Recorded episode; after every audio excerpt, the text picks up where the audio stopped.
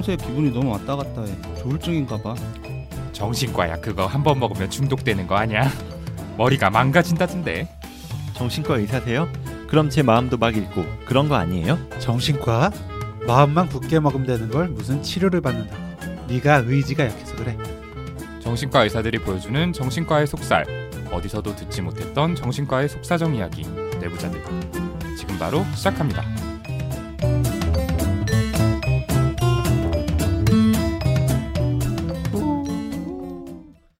네, 안녕하세요. 젊은 정신과 의사들이 하는 솔직하고 은밀하고 자상한 정신건강과 마음 이야기 내부자들입니다. 오늘도 변함없이 각자 소개로 출발하겠습니다. 예, 안녕하세요. 김지용입니다. 네, 안녕하세요. 허규형입니다. 예, 그리고 저는 사회를 맡은 오동훈입니다. 자, 우리 오늘 토요일 아침에 일찍부터 만나서 녹음 진행하고 있는데요. 네. 어째 좀 다들 얼굴이 많이 수척해지셨네요. 네. 원래 사이에. 지용 형은 피곤해 보이긴 했는데 그죠? 피곤의 네, 아이콘이었죠. 그래도 다 오늘은 더 피곤해 보이는 것 같아요. 네네네. 특히 오동훈 선생님 진짜로 정말로 피곤해 아, 보이시네요. 저는 정말 너무 힘들었어요. 저희 이번 주에 뭐 다들 원래 개인 스케줄도 있지만 뭐 책 이제 완전 후반 작업도 있었고 네, 네, 네, 네. 네, 음. 그리고 메디컬 TV 녹화 저희 전에 잡담 방송에서도 얘기했지만 좀 날아가는 부분을 재촬영하고 새로 촬영하고 이런 것도 네. 있어서 네. 특히 허경 선생님은 저희 중에 집도 제일 먼데 두 번이나 촬영하셨잖아요. 네, 그랬죠. 어, 진짜 힘들었을 것 같아요. 아, 그러게. 너무 힘들었어요. 아 여기 계신 두 선생님이 안 한다고 그때 하셨거든요. 아, 두 번째 방송. 네, 두 번째 방송을. 네네. 사실 저도 이제 안 한다고 약간 각을 보고 있었는데 먼저 해버리셔서 어쩔 수 없이 제가 두 화를 이제 한꺼번에 하게 됐습니다. 아, 그 PD님이 들으시면 좀 서운해 하시겠네요. 너무 이제 스케줄이 빡빡하다 보니까. 아, 네, 맞아요. 하루 거르고 네. 두 번. 그때 저희 그 촬영 거의 밤 11시 넘어서까지 했는데 네. 네, 그날 오동훈 선생님 게다가 생일이었잖아요. 생일인데 맞다. 아무것도 못 하고 제가 케이크를 사갔는데 네, 결국 맞아요. 초도 못 했어요. 그 막 밤 늦게 이제 녹, 녹화하는데 규영이가 제 옆에 앉아 있었거든요. 뭐 갑자기 막 횡설수설하고 막 목소리도 풀리고 이래가지고 맞아요. 마지막 멘트 하는데. 피디님께서 선생님 혹시 졸리세요? 막 이렇게 물어보고 사실 눈을 감고 있었어요. 번. 너무 졸려서. 네, 아 하여튼 그 잘 편집해 주실 걸 믿습니다. 어쨌든 저희가 진행하는 메디컬 TV 수면제 방송이 다시 시작됐습니다. 예, 매주 목요일 새벽 1시 이제 잠 못 드는 당신을 위한 수면제 집에서 TV가 나오시는 분들은 많이 시청해 주시면 감사하겠습니다. 네, KT 254번입니다. 아 외웠어요. 정확하시네요. 네, 그러고 보니까 또 저희 뇌부자들이 또 하나의 새로운 활동을 시작하죠. 그 오동훈 선생님인데요. 네. 준비 뭐, 잘 되고 있나요? 네, 잘 모르겠네요. 뭐 앞서 말씀드렸던 것처럼 이번 주에 진짜 그걸 준비했어야 되는데 다른 일이랑 너무 겹쳐가지고 준비하다 보니까 좀 미흡하지 않을까 걱정되고 그렇습니다. 예, 이게 오동훈 쌤 맨날 하는 디펜스인데 항상 이래놓고 까보면 잘하고 근데 막 나는 너무 안 된 것 같아, 막 망한 것 같아 맨날 이러는데 정말 네. 그런 마음이 들어요. 예, 어쨌든 본인 입으로 직접 소개를 좀 해주시죠. 아, 네.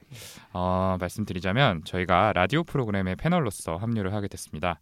그 EBS FM에서 매일 밤 12시부터 2시까지 방송되는 심야 책방이라는 프로그램인데요. 오. 저희는 매주 수요일 책 속 인물의 심리를 분석하는 코너로 청취자 여러분을 만나 뵙게 되었습니다. 저희 멤버들 중엔 저랑 윤희우 선생님 이렇게 둘이 격주로 출연을 하기로 결정이 됐고요. 첫 번째 방송은 제가 나갑니다. 그래서 이번 주에 그걸 준비를 했는데 그러고 보니까 오늘 녹음하는 방송이 나갈 때쯤이면 이미 첫 방은 끝난 시점이네요. 어떻게 됐을지 참. 네. 근데 그 첫 방이 생방송이라고 음. 들었거든요. 좀 어떨 것 같으세요? 예, 모르겠어요. 사실 그동안 제가 편집 맡아서 했잖아요. 네. 그래서 이제 좀 편집발로 유창하게 말하는 것처럼 포장한 그런 부분이 있었는데 그게 좀 들통나는 거 아닌가 싶기도 하고 뭐 좀 긴장이 됩니다. 네. 네. 오동훈 쌤 하도 못해가지고 저희 고정으로 간 거 이렇게 취소하시겠다고. 미래에서 오셨나요? 바로 한두 번. 네, 뭐 어. 가능성이 없진 않아 보이네요.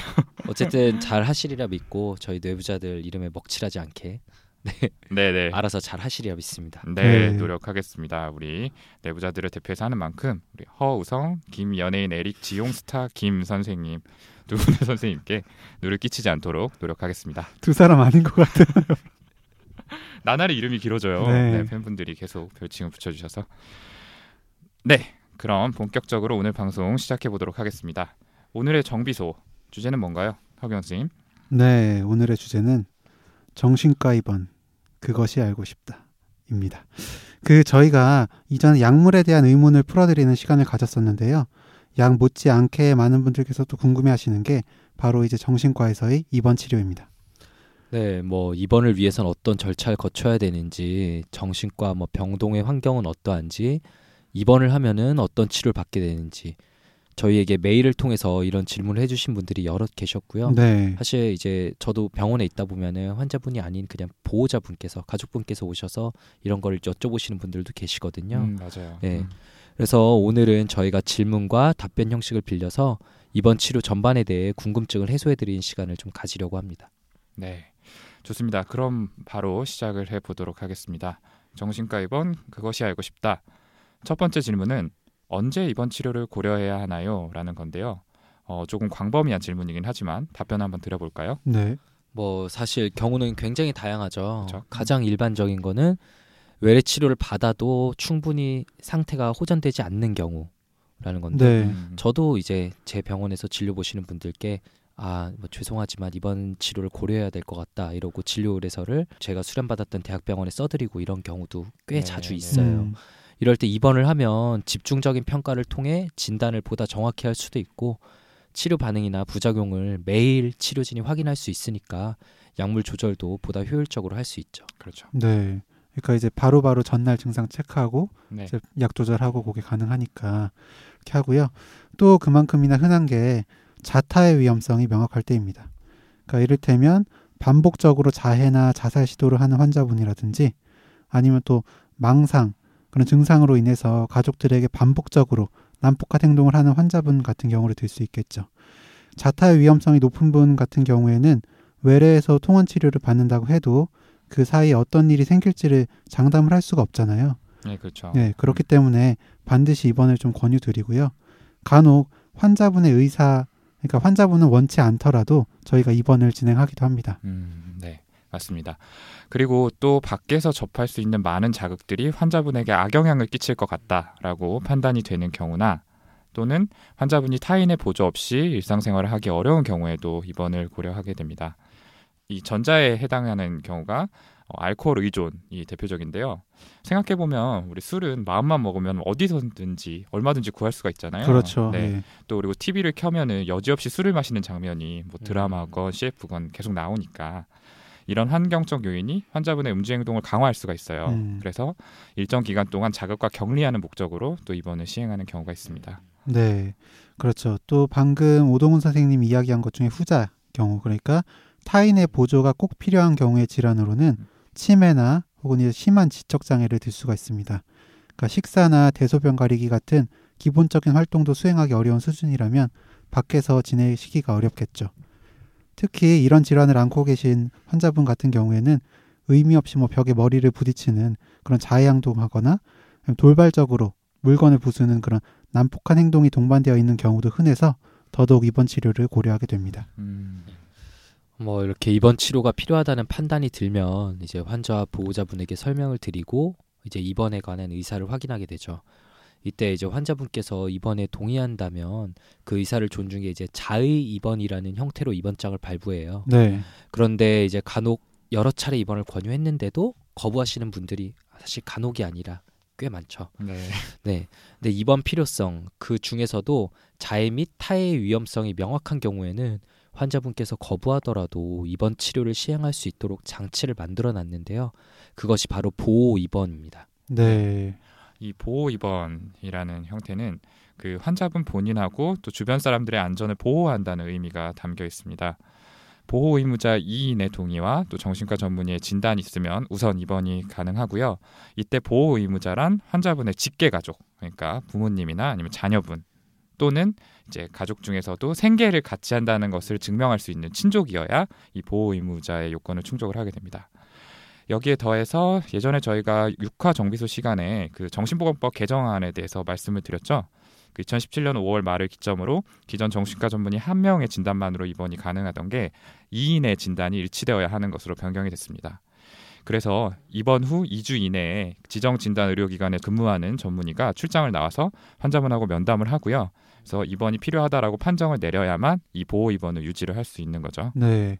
그 오동훈 선생님은 지금 국립병원에서 근무 중이시라서 출장 진단 어쨌든 직접 하고 계시잖아요. 네, 네. 그 좀 궁금한 게 실제로 입원이 필요하지 않다고 판정을 내리게 되는 경우가 좀 있나요?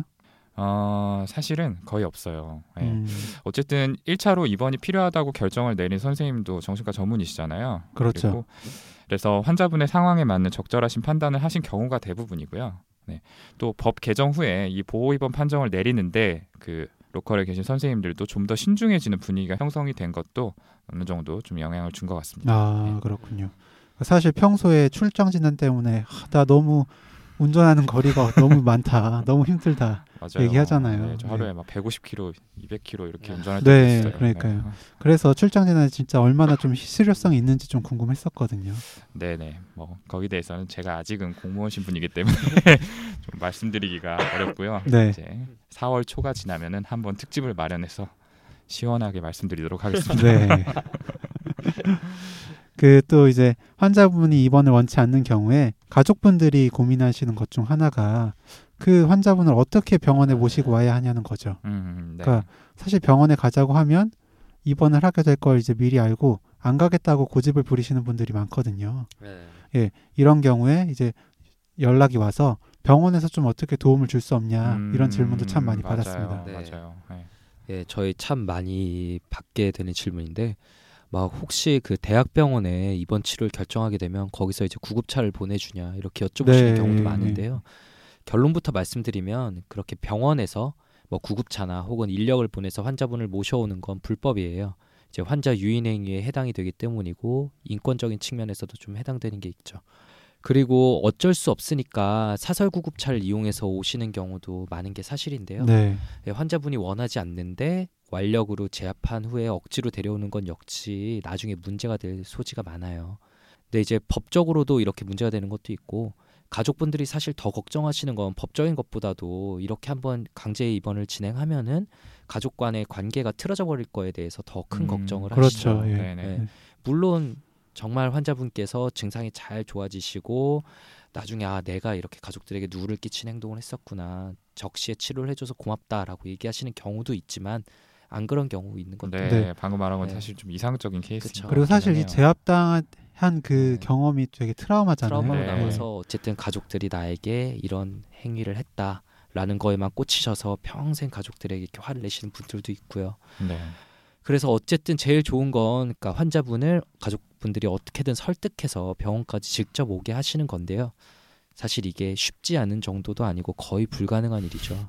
그래서 막 그 가족분들에게 이런 가이드를 드릴 때마다 저도 참 난감하고 괜히 죄송스럽고 그렇더라고요. 네, 맞아요. 사실 설득이 돼서 오실 정도면은 이런 문의를 하지도 않았겠죠. 그렇죠. 뭐 예, 구급차를 예, 보내달라든지. 네, 이럴 때 이제 또 하나 생각해 볼 수 있는 게 응급 입원이라는 건데요. 이 환자분의 행동이 통제가 되지 않을 정도로 많이 난폭하거나 아니면 심한 소란을 야기할 경우에 이 경찰과 동행해서 병원에 내원을 할 수가 있습니다. 그래서 네. 입원을 하게 되는 경우가 있는데요. 앞서 언급한 보호 입원의 경우에는 이 정신과 전문의의 즉각적인 대면 진료와 판단이 반드시 필요한 반면에 이 응급 입원 같은 경우에는 경찰관하고 그냥 의사 1인의 판단 하에 진행을 할 수가 있습니다. 단 입원을 하게 되면은 3일 이내에 반드시 뭐 자해 입원이라든지 보호 입원이라든지 이렇게 다른 입원의 형태로 전환을 해야 되죠. 사실 뭐 응급 입원을 하는 경우가 아주 안 흔하죠. 네, 흔하지는 네. 않아요. 네. 근데 은근 있더라고요. 또 네, 또 예. 음. 네, 보다 보면. 그래서 잘 모르시는 경찰관 분들도 계시고 맞아요. 여러 번 해보셔서 잘 하시는 분도 음, 계세요. 네, 네네네. 하지만 이제 뭐 부득이한 상황에서 이런 방법도 있다는 거 네, 청취자분들께서 알아두시면 네, 좋을 네. 것 같고요.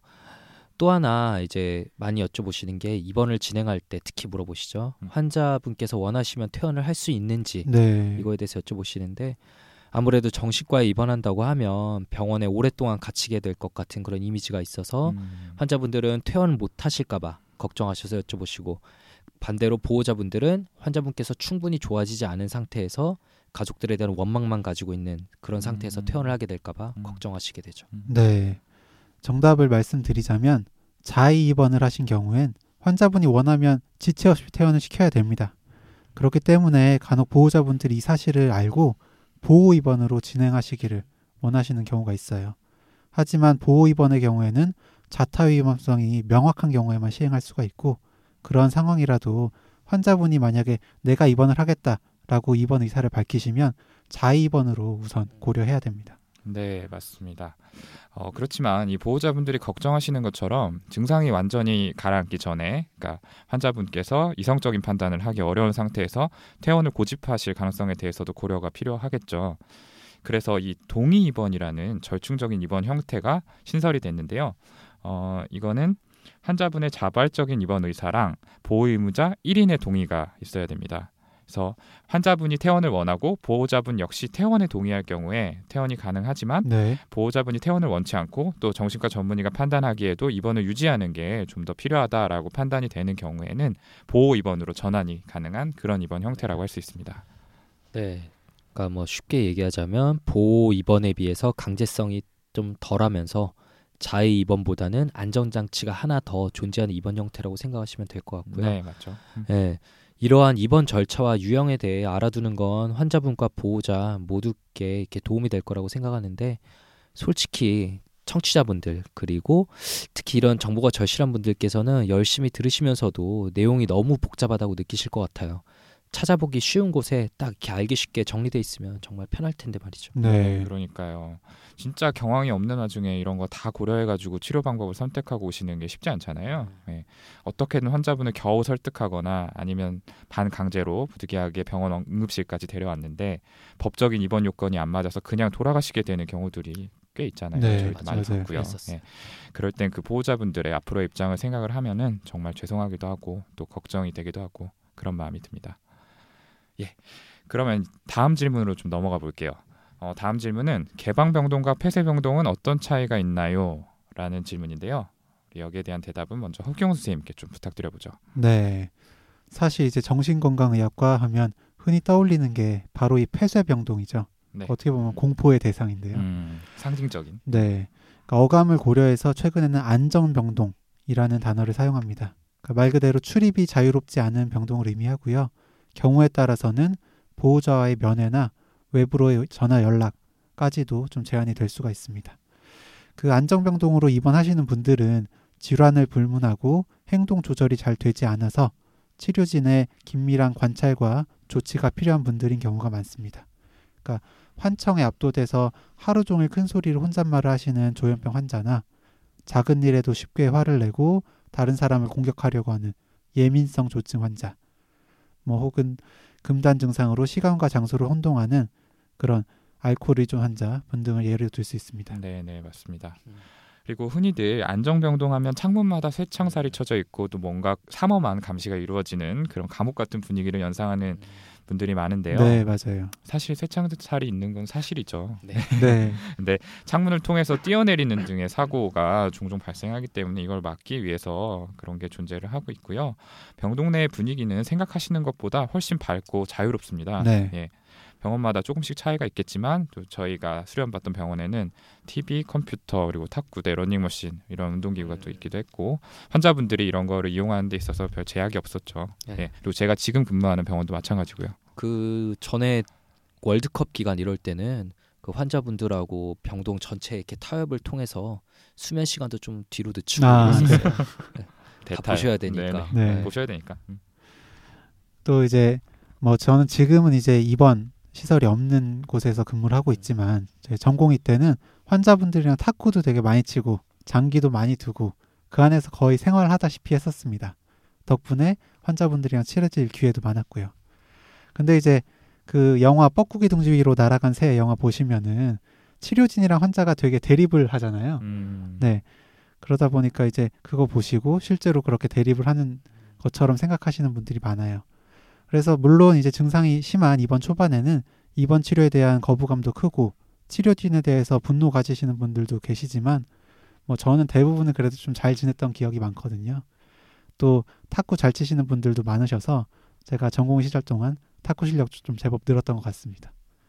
또 탁구 하니까 여기는 오동 선생님, 김지영 선생님하고 당시 서면서 쳤던 기억도 나네요. 저희 당직실에도 탁구대 하나 있었죠. 네. 예. 어, 환자분들하고 자 배드민턴도 많이 치고 아 뭐 배드민턴. 네. 정말 많이 쳤죠. 사실 학생 때는 음. 환자분을 이기면 안 되는 거 아닐까라는 생각이 사실 있었거든요. 네. 뭔가 증상이 더 안 좋아지고 음. 그럴까봐 걱정을 했었는데 전공의 때는 정말 열심히 쳐서 아예 그분들 정말 잘 치세요. 네. 저희가 봐드릴 그런 수준의 상대가 아니에요.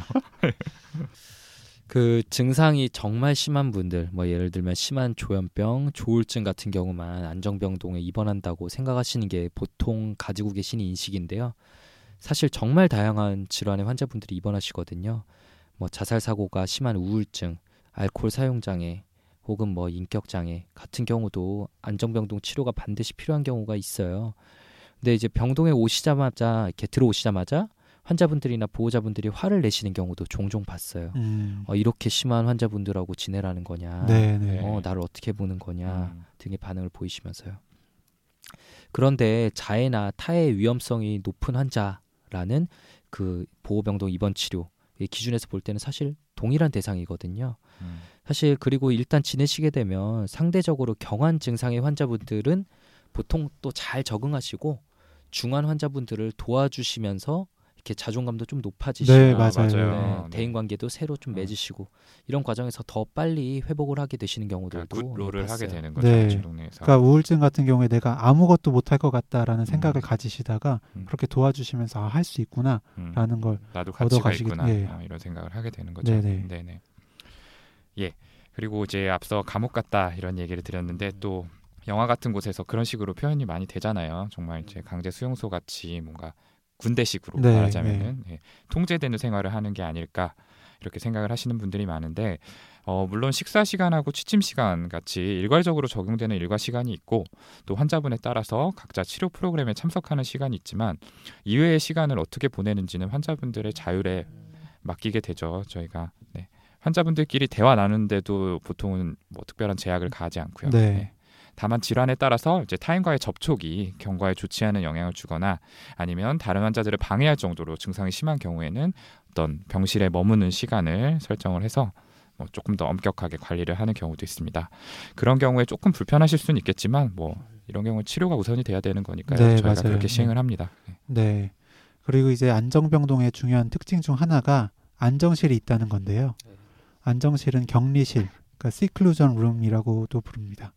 그러니까 주로 행동 조절이 되지 않아서 스스로나 아니면 다른 사람을 다치게 할 위험성이 높은 환자분을 다른 환자들로부터 분리하고 조용한 환경에서 안정을 찾을 수 있도록 하는 목적으로 사용됩니다.